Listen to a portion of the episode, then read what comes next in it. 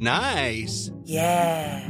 What you're hearing are the sounds of people everywhere putting on Bombas socks, underwear, and t-shirts made from absurdly soft materials that feel like plush clouds.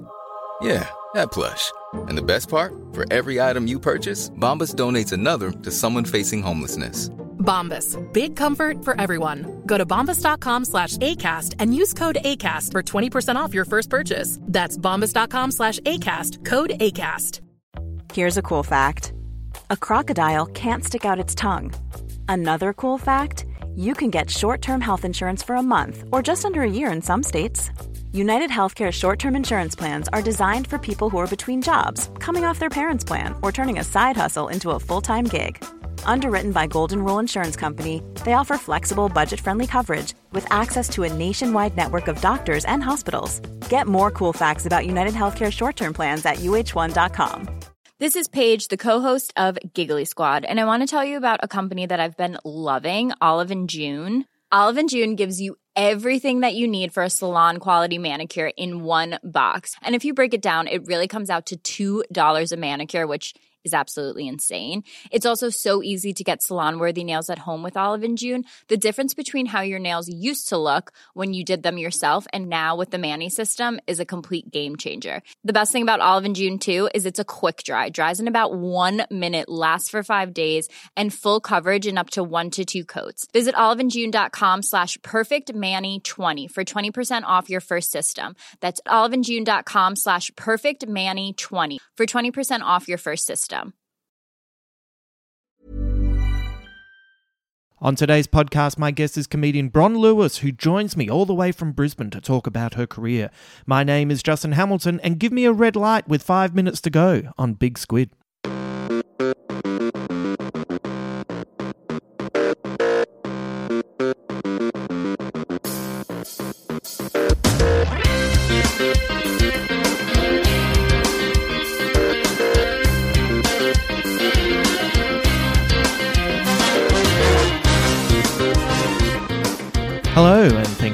Joining me today. I wanted to have Bron Lewis on as we're new friends. Like, we literally met a few months ago, and uh, I'd heard some good stuff about her, but I hadn't seen her perform, I hadn't hung out.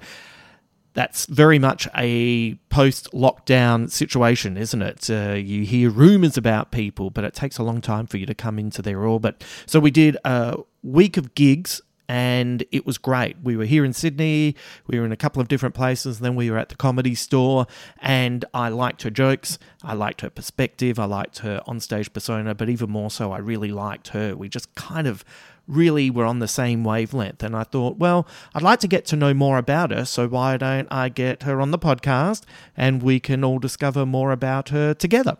And it's also a pretty unique introduction to the world of comedy. Uh, she comes at it from a very interesting angle. It's it's quite a funny one. So I think you're in for a real treat today if you haven't seen her before, and if you have seen her before, you'll get to know her a little bit better.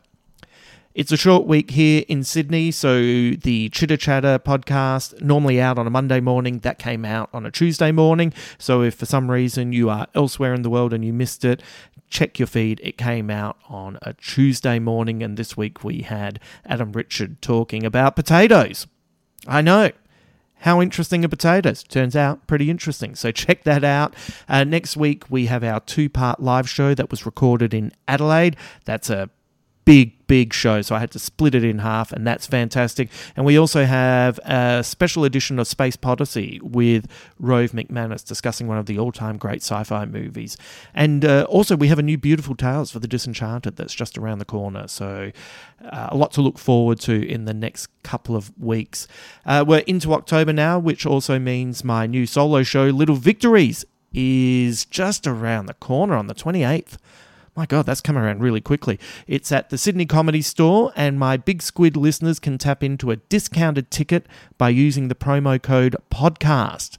Now, uh, when you go to the site, make sure you use that promo code. I want you to save a little bit of money. And uh, if you want to find links, head to comedy.com.au and look up my show. And uh, as I said, once again, use podcast to save yourself a little bit of money. If you'd like to support the work that my friends and I are doing here, head to patreon.com forward slash Justin Hamilton underscore Big Squid. That's patreon.com forward slash Justin Hamilton underscore Big Squid. And you can find a tier that suits you uh, by signing up. You'll get access to scripts, bonus podcasts, and uh, look, you'll get even bigger discounts to live shows, which was something that I'd been promising. And then everything kept going into lockdown. So now that there's going to be more live shows, uh, that will really uh, pay off.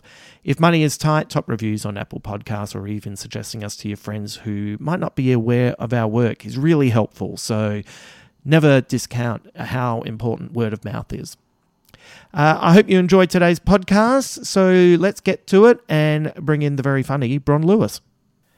I appreciate you joining me today because you have been out with the kids this morning at the what was it? Was it the the Expa? Was that what you called it? Oh, you were so close. It's called the. Ekka. And if that means because you got that wrong, if you ever come to Brisbane, you will be sacrificed. right.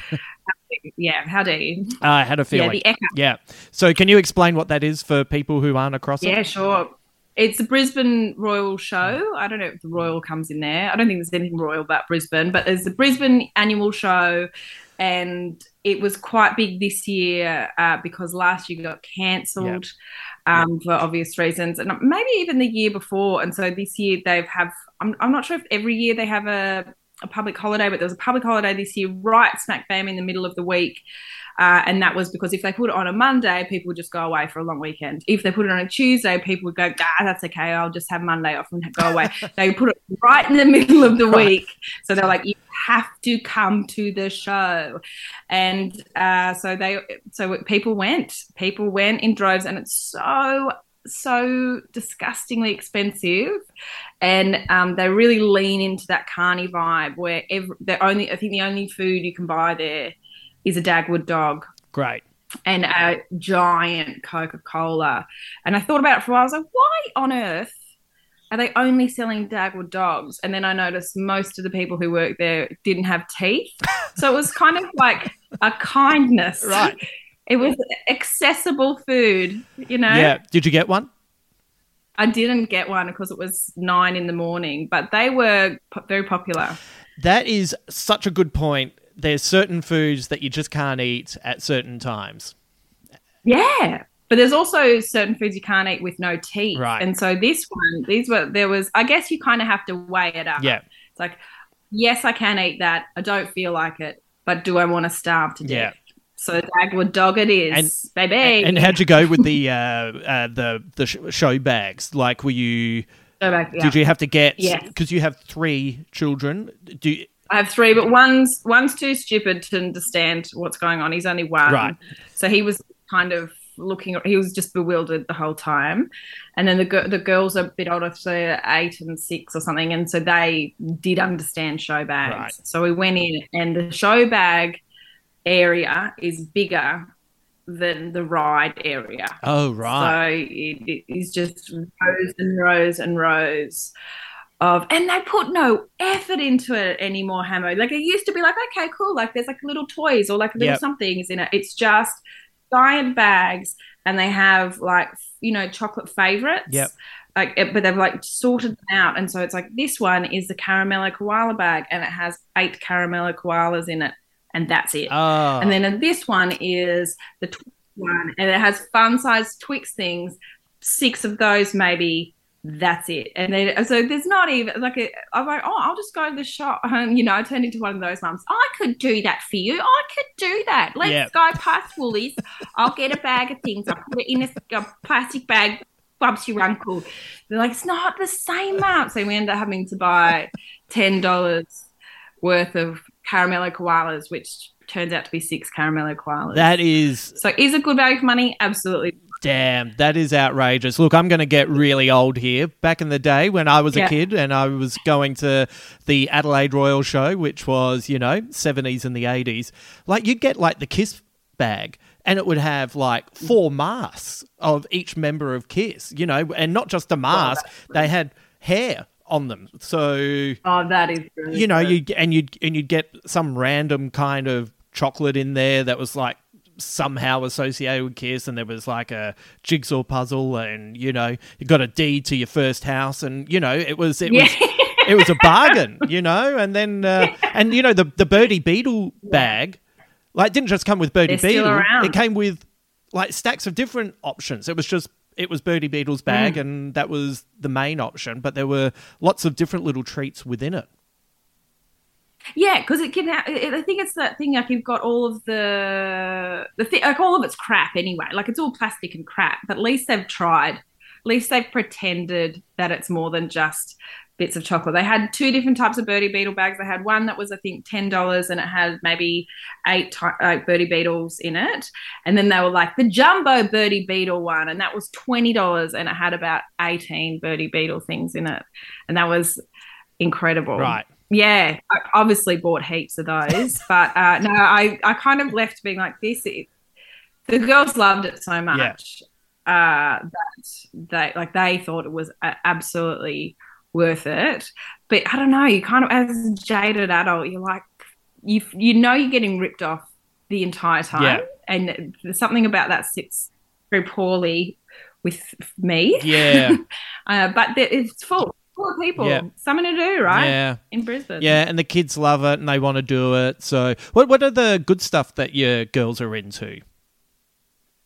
good stuff that they're into. Yeah, like the stuff that you can watch and you get to have something out of it. Like my friend uh, Craig Egan uh, introduced me to Bluey. I, I, I, Bluey. He's obsessed with Bluey. He- he, loves Bluey so mate, much. he bangs on about Bluey so much. I'm wondering if his kids actually like it. Like, I feel like he's forcing them at gunpoint to watch Bluey. But Right. I'd, I'd heard a lot about Bluey.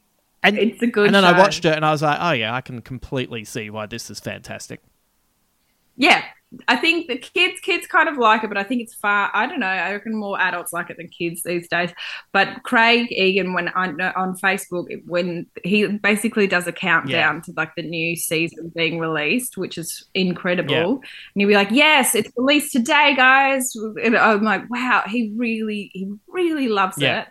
But it is adorable. Yeah. it is adorable, and it. Uh, I think the only criticism, but it's not even a criticism. It's if I'm really picking for criticisms of Bluey, is it um, that parents are always so keen to play with the kids, and I just find that really, I don't know. Um, you know, obviously it's me projecting. um, you go, well, I'm not want to play with them all the time, and those games look really hard and messy, and I just want to sit down. But uh, and then like the dad will go say things like, okay, well can we just play a game where I lie down and then they play, do like a really funny, um, painful uh, hospital game, which is still, uh, but I don't even want to play a hospital Yeah. game, you know, You're like, and I do like playing with kids, but not as much as them. I think they make me feel a bit bad about my parenting and rightly so, actually. They've got a point. Right. So, do you think there needs to be an episode of Bluey where just for once dad says, Can you kids fuck off? And that will make you feel fine. Yeah. Because they're just showing you the good Yeah. bits of I- Bluey's life. yeah, I know. And I saw, um, I heard on a podcast once, a guy said, also, dogs are never born one at a time. Well, I'm like, oh my god! So ever since that, because there's two, there's two sisters on it, and they're different ages. And I'm like, oh, now I'm like, what happened to Bluey's litter? What about Bingo's litter? You know- were they the pickers? I, I there people are just tedious. I- Like I saw, I saw uh, someone had posted on Twitter. Uh, it's a it's a Twitter handle that I follow that's about loving ducks, and it's always just ducks doing duck things, and it's Yep. cute as. And there was one Yeah. where people were running a marathon, and there's a duck involved and he's running alongside with everybody and at the end he crosses the line and everyone gives the duck a medal. And it's fucking gorgeous. And then someone has to write well that's technically not a marathon and starts picking down actually what they were doing. Oh my and it's like just go away. Like go and Go go, go over to a, uh, a precarious uh, overhanging rock and push at it with your face. So when it collapses on you no one gives a shit because you're a tedious asshat. Yeah. no, we- no one has to clean it up. Yeah, I made a um. The people are tedious. I've, I've put, I made, put done a few like social media posts, like silly videos lately. Yeah. You know, I haven't done a lot of those, um. But I've just kind of like I'm like, oh well, I'll give it a go. See what this is about. I did one, and it, one was about. I, I released. It was actually uh, one of my stand up clips, very short, like 30 seconds, and I'd asked uh, someone how old their baby was, and she said, "Oh, 14 months or something." And then I make a joke about how parents can be quite insufferable when they count the months like Right. that because I like, I can't I can't do that with my third. It's impossible. So I make a joke about that, and a lot of uh, got like quite a lot of people responding to it really well. But then this morning I opened up, and this one lady was like, "Actually, 12 month old babies are very different." To 18 month old babies, and 18 month old babies are very different to 24 month old Wow. babies. That is incredible. Thank you so much for pointing that out. You're right. I'll delete the whole clip. What is this? What is the point? But this is like they, they. She had to. She had to do it. She couldn't just be like, I. I see this as a joke. And if she's got three kids, she probably knows that one year olds are different to two year olds. But I will point it out just in case, just to let her know. Well, maybe you don't know.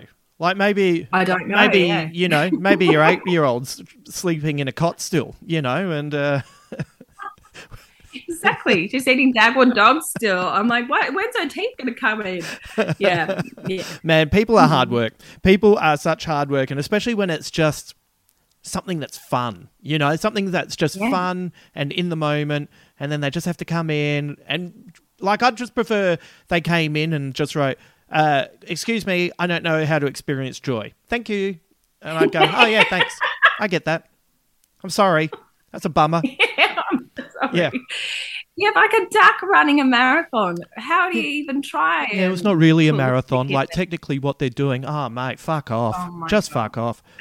you know, uh, I I don't believe in bullying, but some bullying is good. You know, and people started. so some people started getting stuck into this guy. I was very happy with that. My favorite bit of uh, bullying, which is such a weird sentence, and I know someone's not going to listen to this in context and write to me and say, you know, that's bullying's really bad. I, yeah, no, I get it, fuckhead.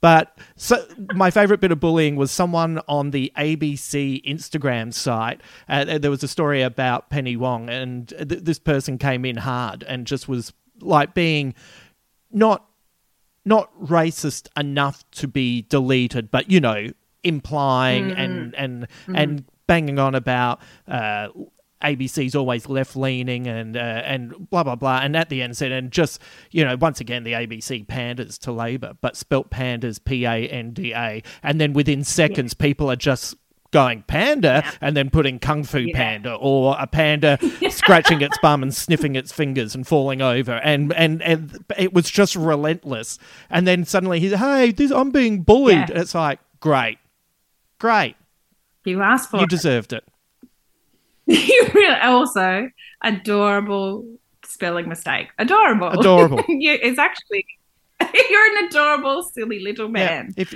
Yeah. while, while you're having a crack just Yeah. run your eyes over it before you press send you know I work um, for the project once a week or twice a week or something, but and I just I do the comedy writing, and one of part of the, when you're a comedy writer, one of your jobs is to answer, respond to all the Facebook um, messages. oh, right So obviously, yeah. Can you imagine the people writing into the I project? can. Can you have in it to imagine what they're like? So it's just people. Like there's some like you know people who are you know quite genuinely wanting to get an important story Mm. up.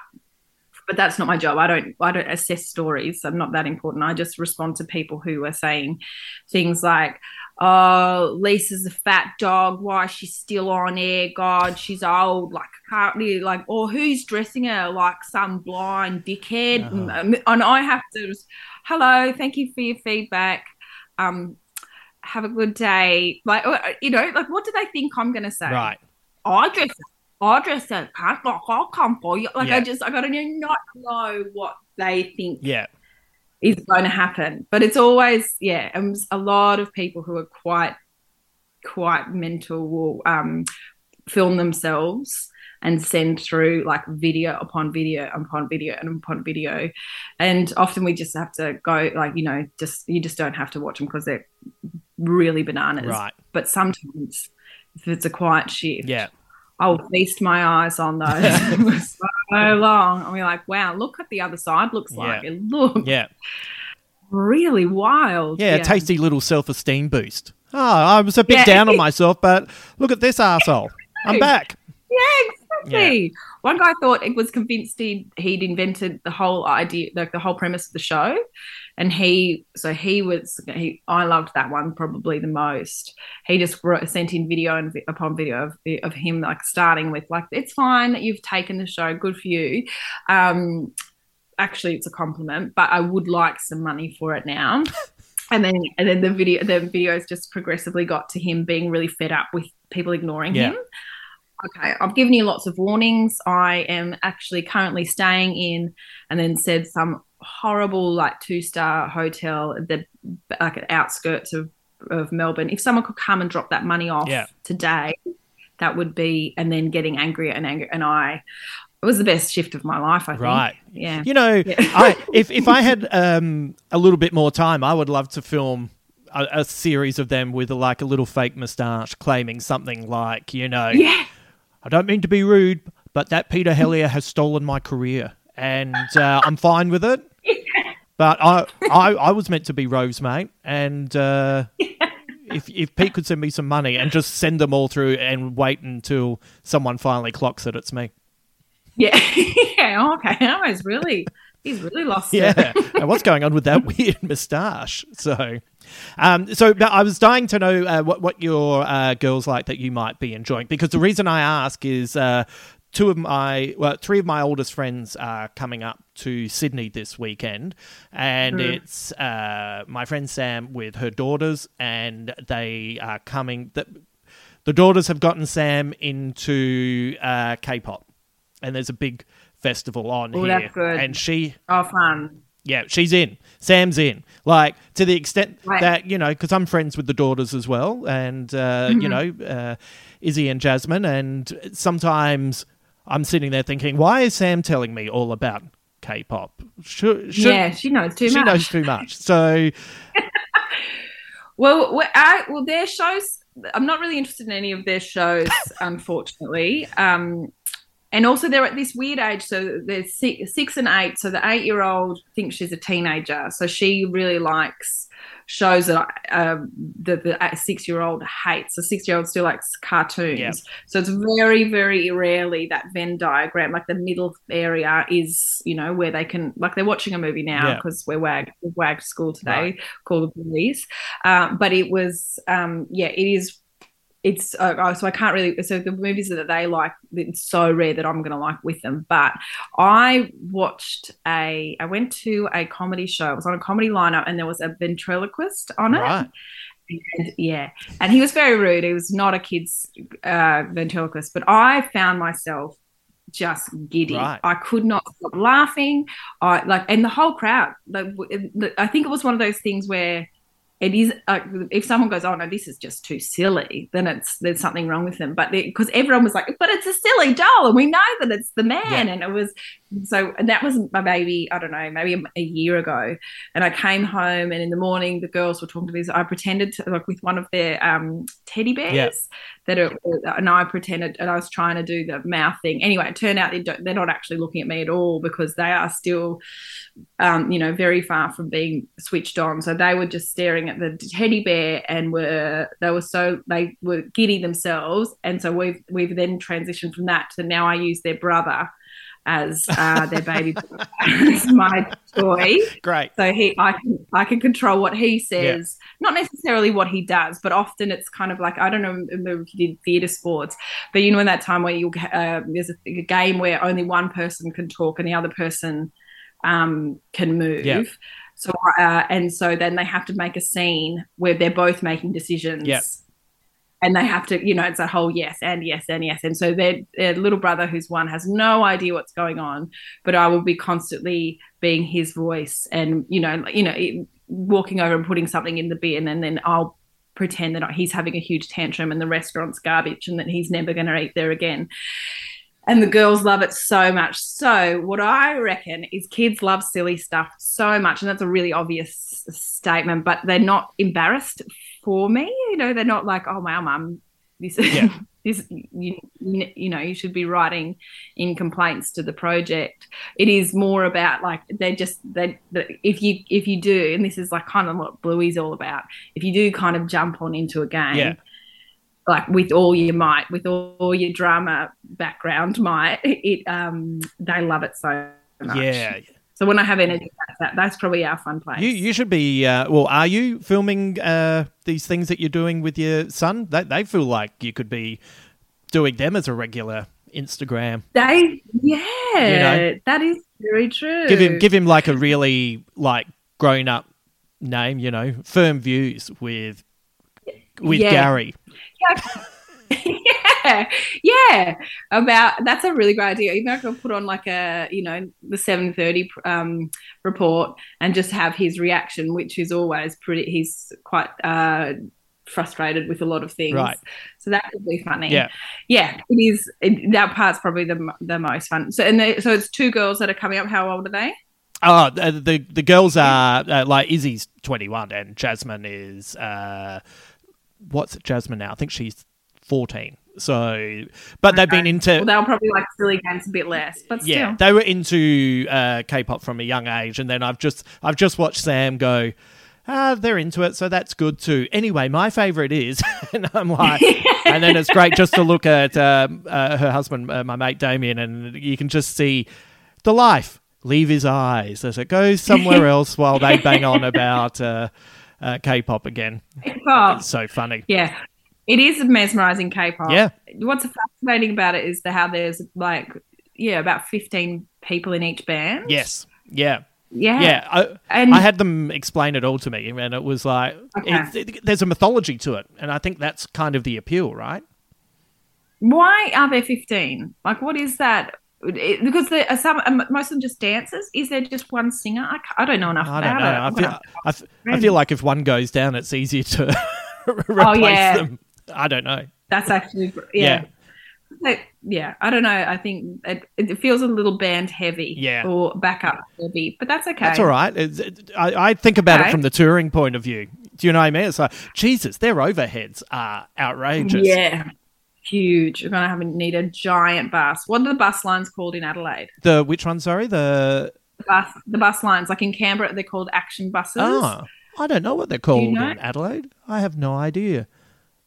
God, there's so many things that from, uh, for, you know, I lived there for 29 years, but within two years, you, you've lost so much. Uh, like I'd go home and uh, someone would say, oh, "I'll meet you on Pirie Street," and I'm like, "Pirie Street? Where the fuck is that?" And it's only one of the main streets in Adelaide that I've known all my life. Yeah, one. so I have no idea. Did you not catch buses when you were in school? Yeah, yeah. I just can't. Is a uh, uh, for some reason I've got STA come to mind, but I don't know if that's correct either. I don't know. It's a travel agency. Geez, how far away was your school? Wasn't that far? I used to walk a lot. Oh, okay. Yeah, yeah. I was I, I was Yeah. mad for a, an hour walk or a forty five minute walk, and you know, as I said, I felt in my own little head, la la la, thinking about things, Or you're a teenager, you're probably brooding. brooding. No one understands me. Nobody did understand me. That is a fact. That is an absolute fact. What were you like Do they understand you? Do they understand you now? No, not at all. But it's um, but I'm very comfortable with it now. I, I think I'm the only person who, uh, well, one of the few people who looks back at uh, specifically lockdown one with quite a bit of fondness because it was like, Oh. ah, now you know how I feel. Trapped in my apartment, going about things. I started to panic when things opened up. It was like, Yeah, oh no, that was actually a thing. no, I'm busy now. Yeah. Like my, my day's full. Yeah, there's no. I have to move these books from this side of the house to that side. There's no way I can fit you in anytime this Yeah. week. Goodbye. Yeah. Yeah. Bye bye. I'm out of here. I found after lockdown, finding uh, my patience was very like thin for a lot of people. Did you, or is yours always thin for people? No, no, no. My patience is uh, no. It's a really good uh, thing that you bring up because my patience is pretty good across the board, but Mm-hmm. for certain things. I can't be, I can't cope with it anymore. And especially, once again, kind of tying back to, you know, someone complaining that that duck's not doing a fucking marathon. It's, it's, it's Yeah. that kind of thing when people just kind of go into something to be negative or they're already talking it down or whatever. And I kind of think, wow, the world is really shit at the moment and you mm. can make a choice. You can make a choice on how you're going to deal with it. So you can either wallow in how shit everything is or you can just go, well, I'm going to enjoy this little thing. You know what I'm going to do? I'm going to obsess mm-hmm. about this finale to Better Call Saul because it brings me a lot of joy. And oh, yeah, I can see what's going on over in Taiwan and I can see what's going on in the Ukraine. And oh, what's this new disease that seems to be sprouting up all over Oh, the place? don't, You know what? I'm going to read 14 articles about why Kim Wexler is the best character in the Breaking Bad universe. Planning for your next trip? Elevate your travel style with Quince. Quince has all the jet setting essentials you'll want for your next getaway, like European linen, premium luggage options, buttery soft Italian leather bags, and so much more. And it's all priced at 50 to 80% less than similar brands. Plus, Quince only works with factories that use safe and ethical manufacturing practices. Pack your bags with high-quality essentials you'll be wearing for vacations to come with Quince. Go to quince.com slash trip for free shipping and 365-day returns. Hiring for your small business? If you're not looking for professionals on LinkedIn, you're looking in the wrong place. That's like looking for your car keys in a fish tank. LinkedIn helps you hire professionals you can't find anywhere else, even those who aren't actively searching for a new job but might be open to the perfect role. In a given month, over 70% of LinkedIn users don't even visit other leading job sites. So start looking in the right place. With LinkedIn, you can hire professionals like a professional. Post your free job on linkedin.com slash people today. Thank good. It's far better use your time. Yeah. I hate reading the news. I don't read the news anymore unless I have to. Like when I do the work for, on the project, I have to read the news in the morning because we pitch story ideas. We're like, oh, what about this crazy person? And what about this funny thing? And we're just looking for the funny things or the silly things. Um, but unfortunately, you can't. You can't skip all of the terror and anguish um, because it can't. You know, it's a it's a bundle Yeah. it's a bundle deal. And so I kind of like skim through them and I'm like, oh, yuck, yuck, yuck, yuck, yuck, Yeah. yuck, yuck. And so the funny bits, I'm like, yes. And then I'll kind of sink my teeth into that one because I'm like, this is the only news that matters to me. Right. Well, you know that Um, you're the right age, uh, along with me, in that you, there would have been a time where, um, you know, you'd watch the news, right? And and and and, you, and you saw the news, and you caught up with the news, and you read a newspaper, and that and you were done. But now, because it's twenty four seven, it's just it's it's just been this world of depressing shit over and over and Mm. over again, and it's it makes you disengage from the news to a certain extent as a means Yeah. of protecting yourself. Yeah, I reckon, it, and a lot of people, that's all they had time. Well, they had so much time in the lockdowns. They just keep, they just kept refreshing news.com.au, and it was just Awful. a pit of dis- despair. Yeah. what was the best thing you did in uh, in lockdown? Uh, well, we moved in lockdown, so we were in Melbourne for I don't know, fifteen years or something, or and then I moved. Then we all of 2020 in Melbourne, and and that was really grim. Anyone from Melbourne will tell you if you give them a second. Um, but it was yeah. So we I kind of got to the end of that, and I, I was like, I'm freezing, and I'm and I'm sick of this lockdown. I feel like it felt like for a really long time that Victoria was the only were only kind of state that was really suffering. Like there were kind of little kind of splatters all over. But then obviously, you know, New South Wales, you know, you guys copped it pretty hard. Yeah. But we when we were sick to death of it, we came up to Brisbane and we thought, we're just for a year. Um, and coming up here has been really great because I started my comedy just before COVID hit. I started doing comedy just before COVID hit in Melbourne. So I started and I, you know, went to open mics and died many times.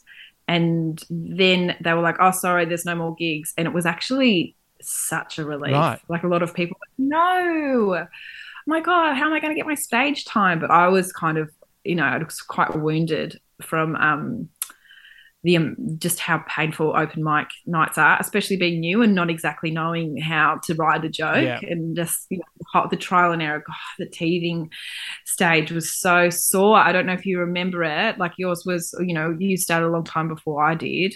Um, How dare uh, you? well, you I did. Obviously, Yeah. we do a long time. How old were you when you started? I was uh, 21, so that's uh, Yeah, see, that's amazing. Yeah. but a lot of people are. I like uh, in in Melbourne and up here in Brizzy, a lot of comedians um, that I work with are very young, um, and I just am amazed the confidence of of a 21 year old to be like, I reckon I can do this. I reckon I deserve that microphone. Like that took me a really long time to go, oh well, if it's not like some that person can do it, I'll give it a go. And also going to some a comedy night and being like, this is horseshit. Like this is so bad. Right. I reckon I can write something better. And I, you know, when it came down to it, I couldn't. Um, but I just kept going and it finally got better. So moving up to Brizzy, it was the crowds were, felt nicer and also I knew less people. So I felt less exposed standing in, a, in front of a bunch of strangers that I was like, you guys are temporary to me. Right. And that sounds really nasty. Yeah.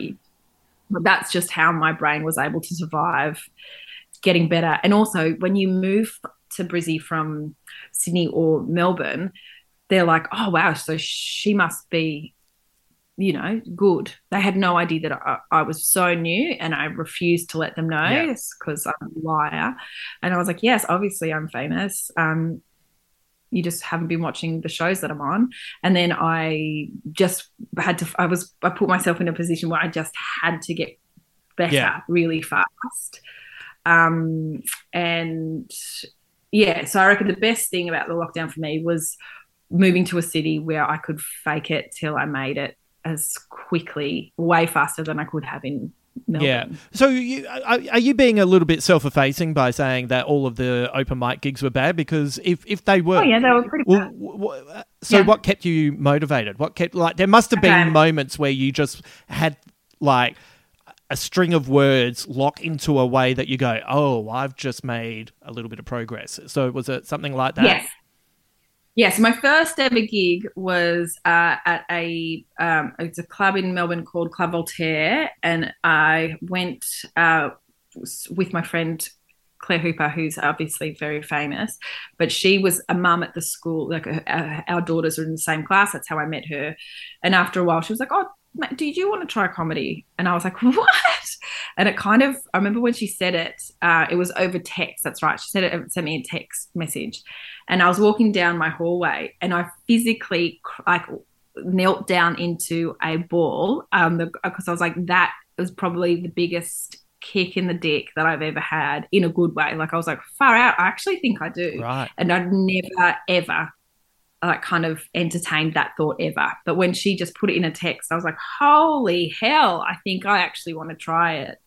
And then I, you know, kind of asked a few people, I was like, is there something that, do you think that? And everyone obviously was like, yeah, cool. Because no one says don't do it. Because if they do, because even people who think that I wasn't going to be going to going to be any good, Yeah.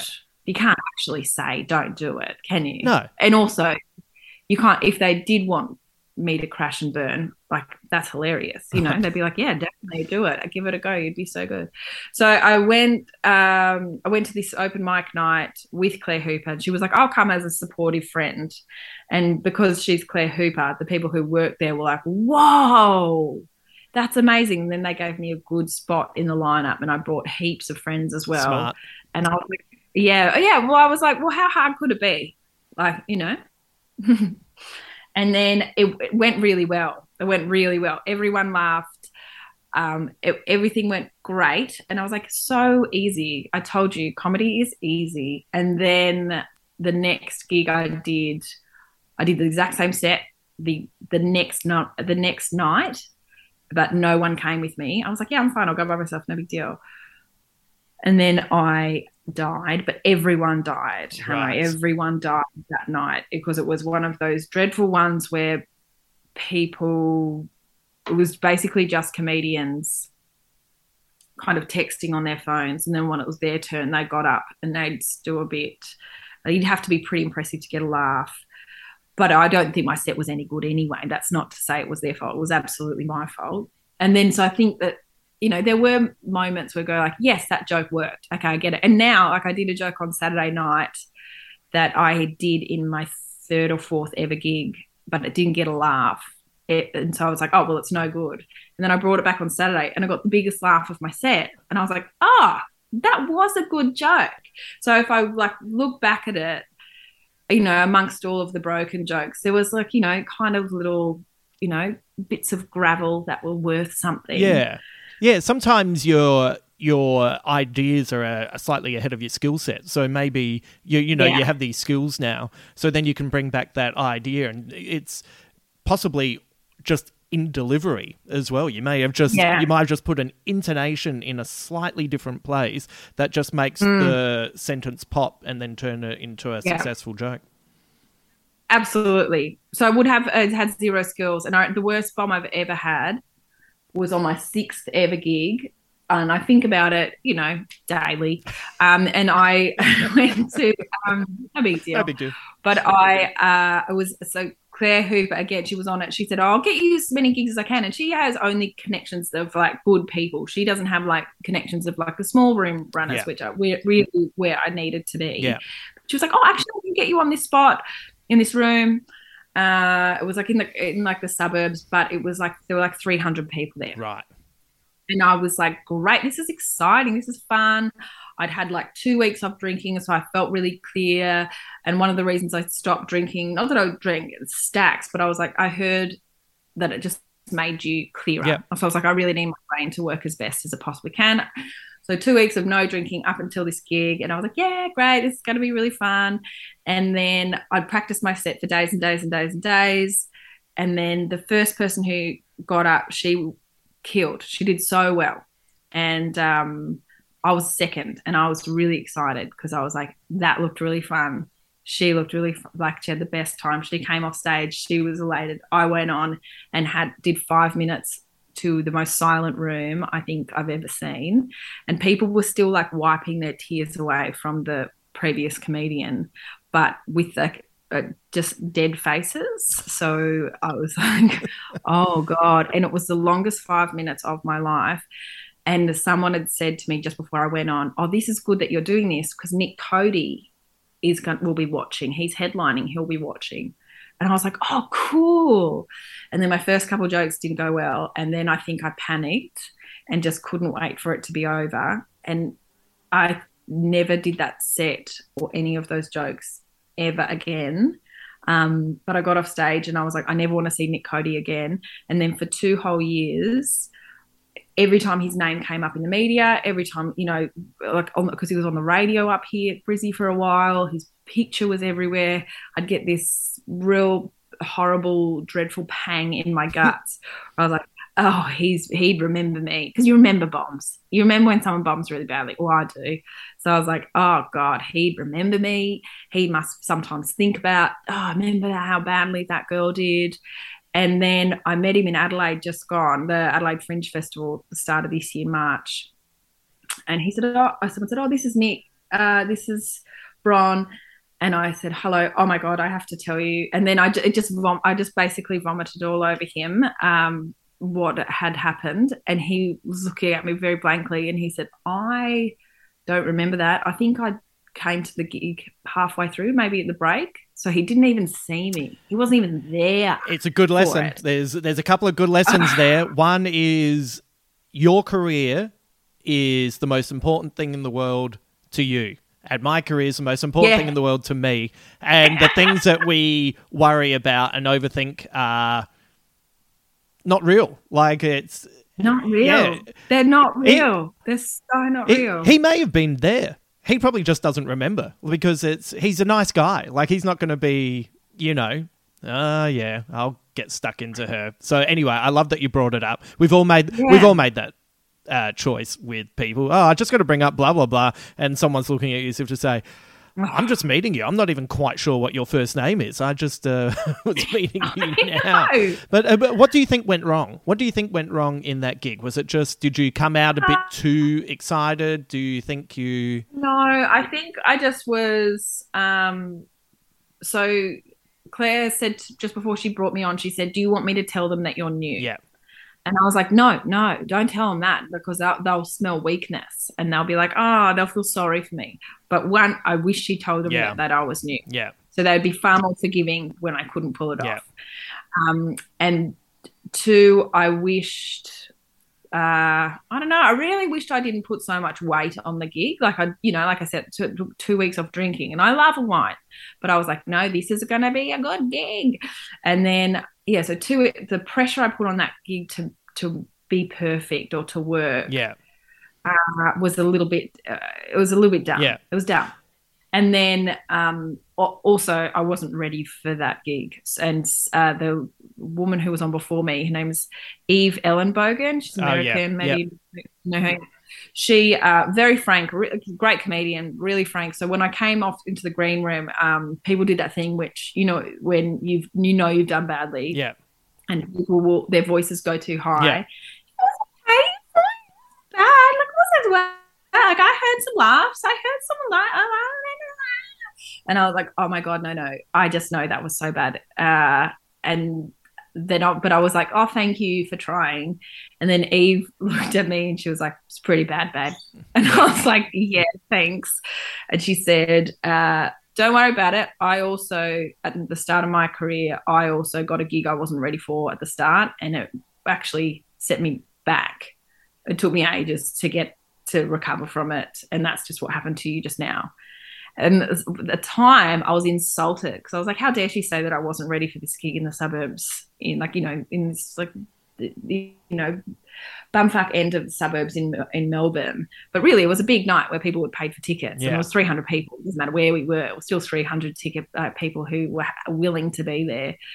Um, and so she absolutely had a point, but it took me um, probably probably a year to see where she was coming from, or to let my ego just calm down enough to be like, "Oh no, she was absolutely right. I was not ready for that Yeah. gig at all." I would never say anything to a comedian who's just come off stage and their adrenaline's still up to their eyeballs as well, because nothing's going to come through uh, correctly because it's going to be filtered through that everything Yeah. being in high definition. So Yeah. you know, of course that that advice is, and also it's.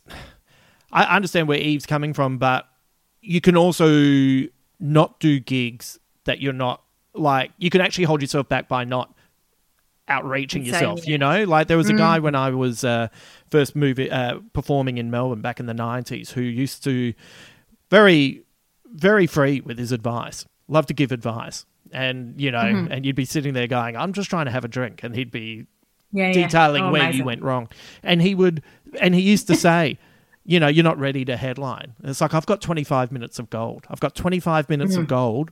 And people keep asking me to Mm. headline, but I'm not going to say yes until I've got 30 minutes of gold. And I never saw him headline. Because you got to you got to headline with your 25 minutes and have five minutes of panic to go. Ah, I got to get to 30. Yeah. To- yeah, oh gosh, yeah, no, and that's right. And you forget like that what you think is 25 minutes might actually not be 25 minutes at all, especially if you have a little bit of banter. Also, every you know, there's time. What is time? What is time in this day and age? But I, there's a, a bloke up here in Queensland who always speaks down to me a lot. I think he does that to me. It's a weird power play that he's A got. male comedian talks down to a female comedian. I know it Wow. is really. I know it's really unheard In of. 2022. no. But the first time it happened, I was like, oh no, I kind of know what I know what you're doing. But I've watched him do it to people um, that have had less of, I guess, a grasp on the type of personality he is and take it on board. Mm.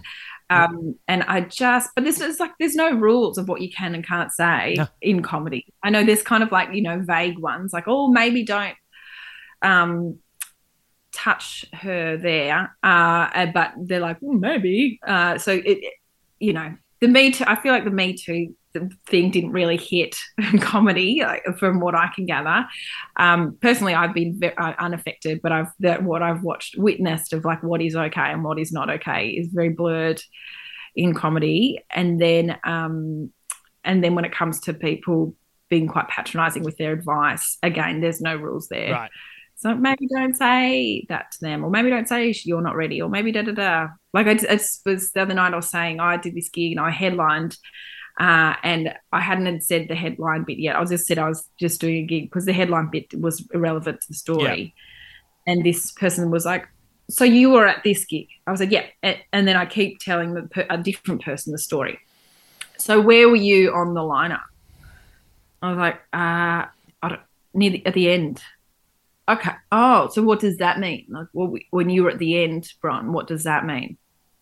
I was like, it just, oh, I was the headliner. Oh, that's interesting. I guess they'll let anyone. Okay. I'm like, all right, Wow.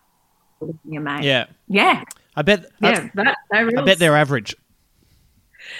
Yeah. you know, they're one of. I think they are. Very, they're very confident, and they are one of those people who, um, uh, who's very who's who is good, but people don't like working with them. Right.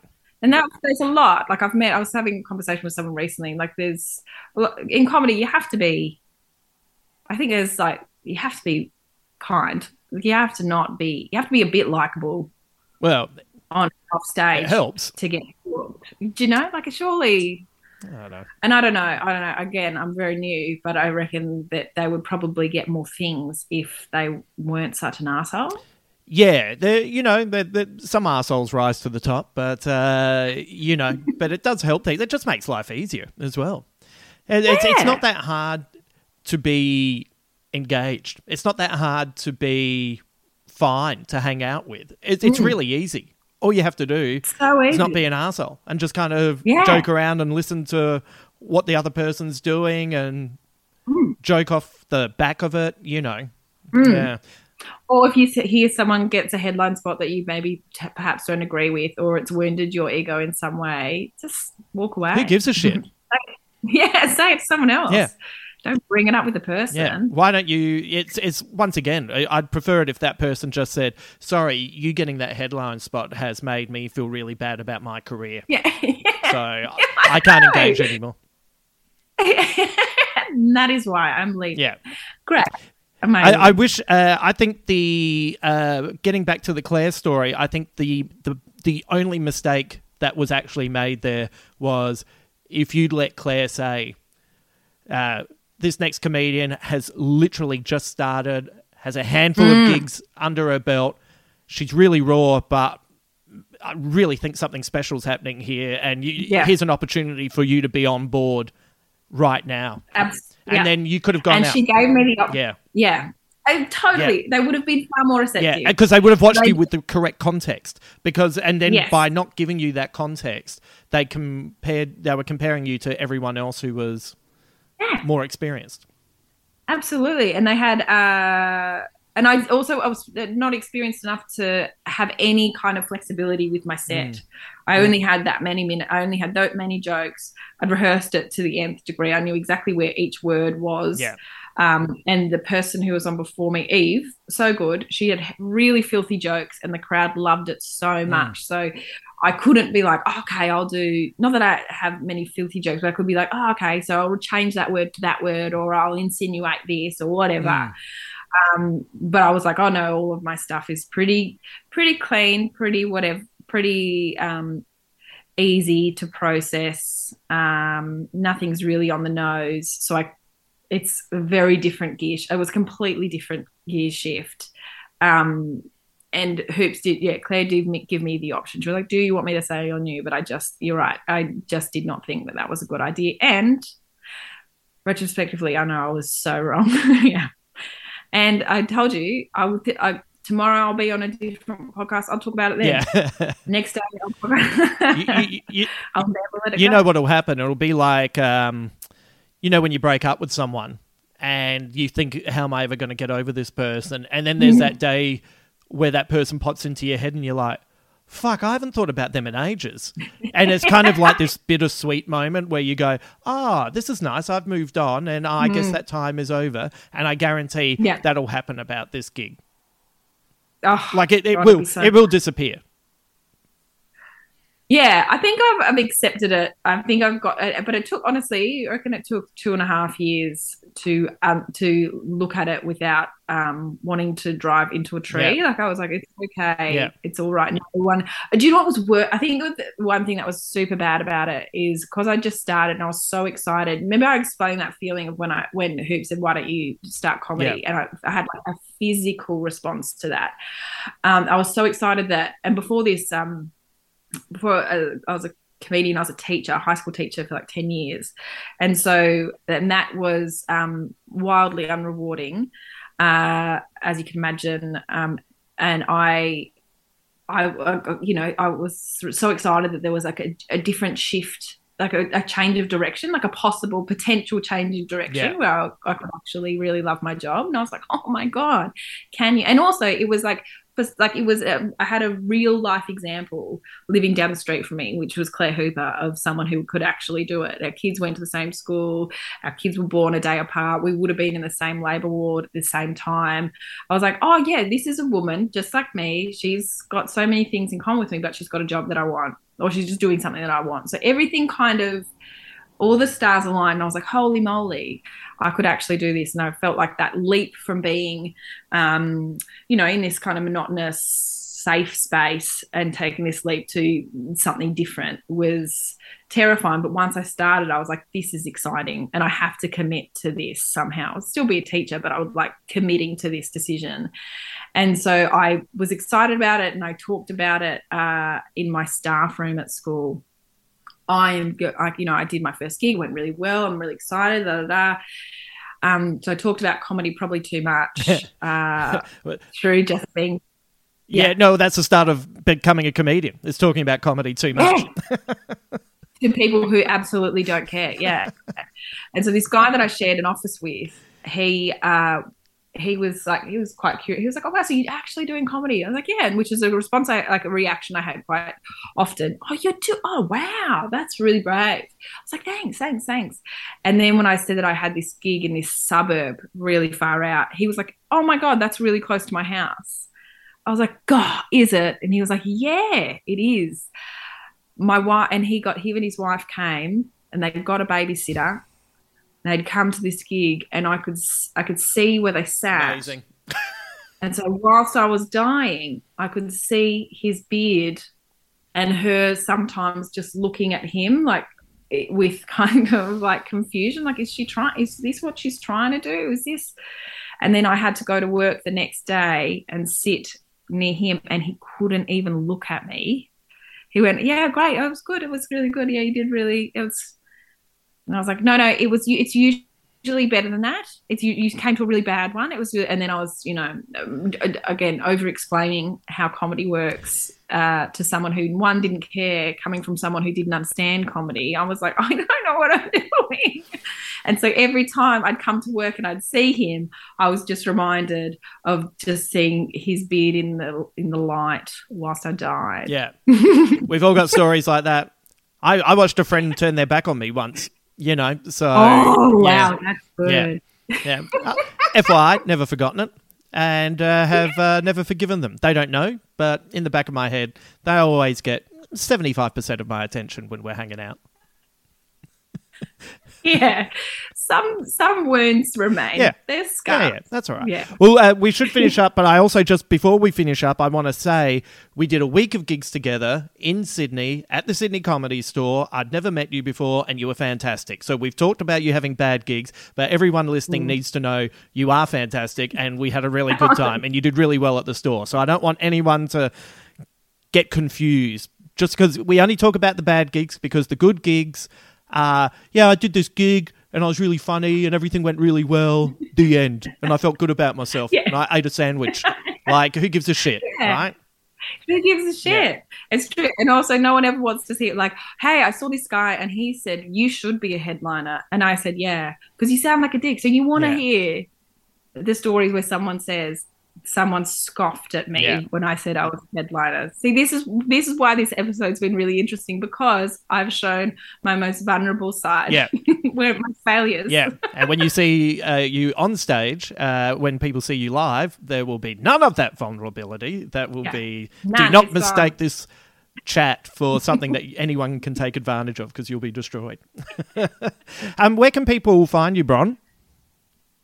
Oh, I'm on social media, uh, uh, Instagram, uh, Bron Lewis Yep. uh, yeah, uh, and know, and um, also that's the same for TikTok. I'm trying to do. T- I'm started it, but there's like you know, I'm I'm feeling weird about it. But you know, got to give. I'm giving it a go. Yeah. Uh, TikTok and Instagram, and that's about it. I'm going to. Uh, I'm actually heading to Edinburgh tonight. Oh, really? I'm going to Edinburgh tonight. Yeah, yeah. great. So yeah, so I'm going to Edinburgh tonight um, for a few weeks, and then I think I'm going to Perth at some stage. Who knows? When I come back, I'm just, con- you know, I'm really, really using all of the favors um, with everyone looking after my kids Yeah. by constantly leaving them. Yeah. You know? It'll be good. Yeah. Just It'll be with, good. with uh, with uh, ten percent of your earnings. Just put that into their therapy uh, account, and Yeah. then you can. Uh, and on their twenty first, you can each one of them. You can say, "And here's ten lessons or ten therapy sessions." You'll be fine. It'll be good. Yeah. Hopefully they get a mental health plan because it's not heaps of money in comedy uh, for me, uh, but that's okay. The night is young. Yeah, the, the night is young. I think you're uh, on the right track, and uh, you should be headlining. And fuck whoever that person is, who I'm going to ask Yeah. you who it is as soon as we stop recording. So, thanks, Bron. Thank you.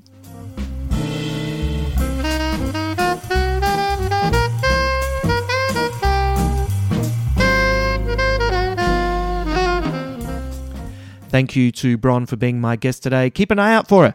I think she's going to be kicking more and more goals over the next couple of years, and uh, we'll have to get her back as well. She's just got such a unique take on everything, and I, I, I just really love her honesty as well. Uh, remember, next week I'm releasing the two part Big Squid live show that was recently recorded in Adelaide, and we also have Rove McManus returning soon with a special two part Space Podyssey. Let's finish today with a quote from the legendary Lucille Ball. One of the things I learned the hard way was that it doesn't pay to get discouraged. Keeping busy and making optimism a way of life can restore your faith in yourself. Really good advice for very tricky times, I think. Until then.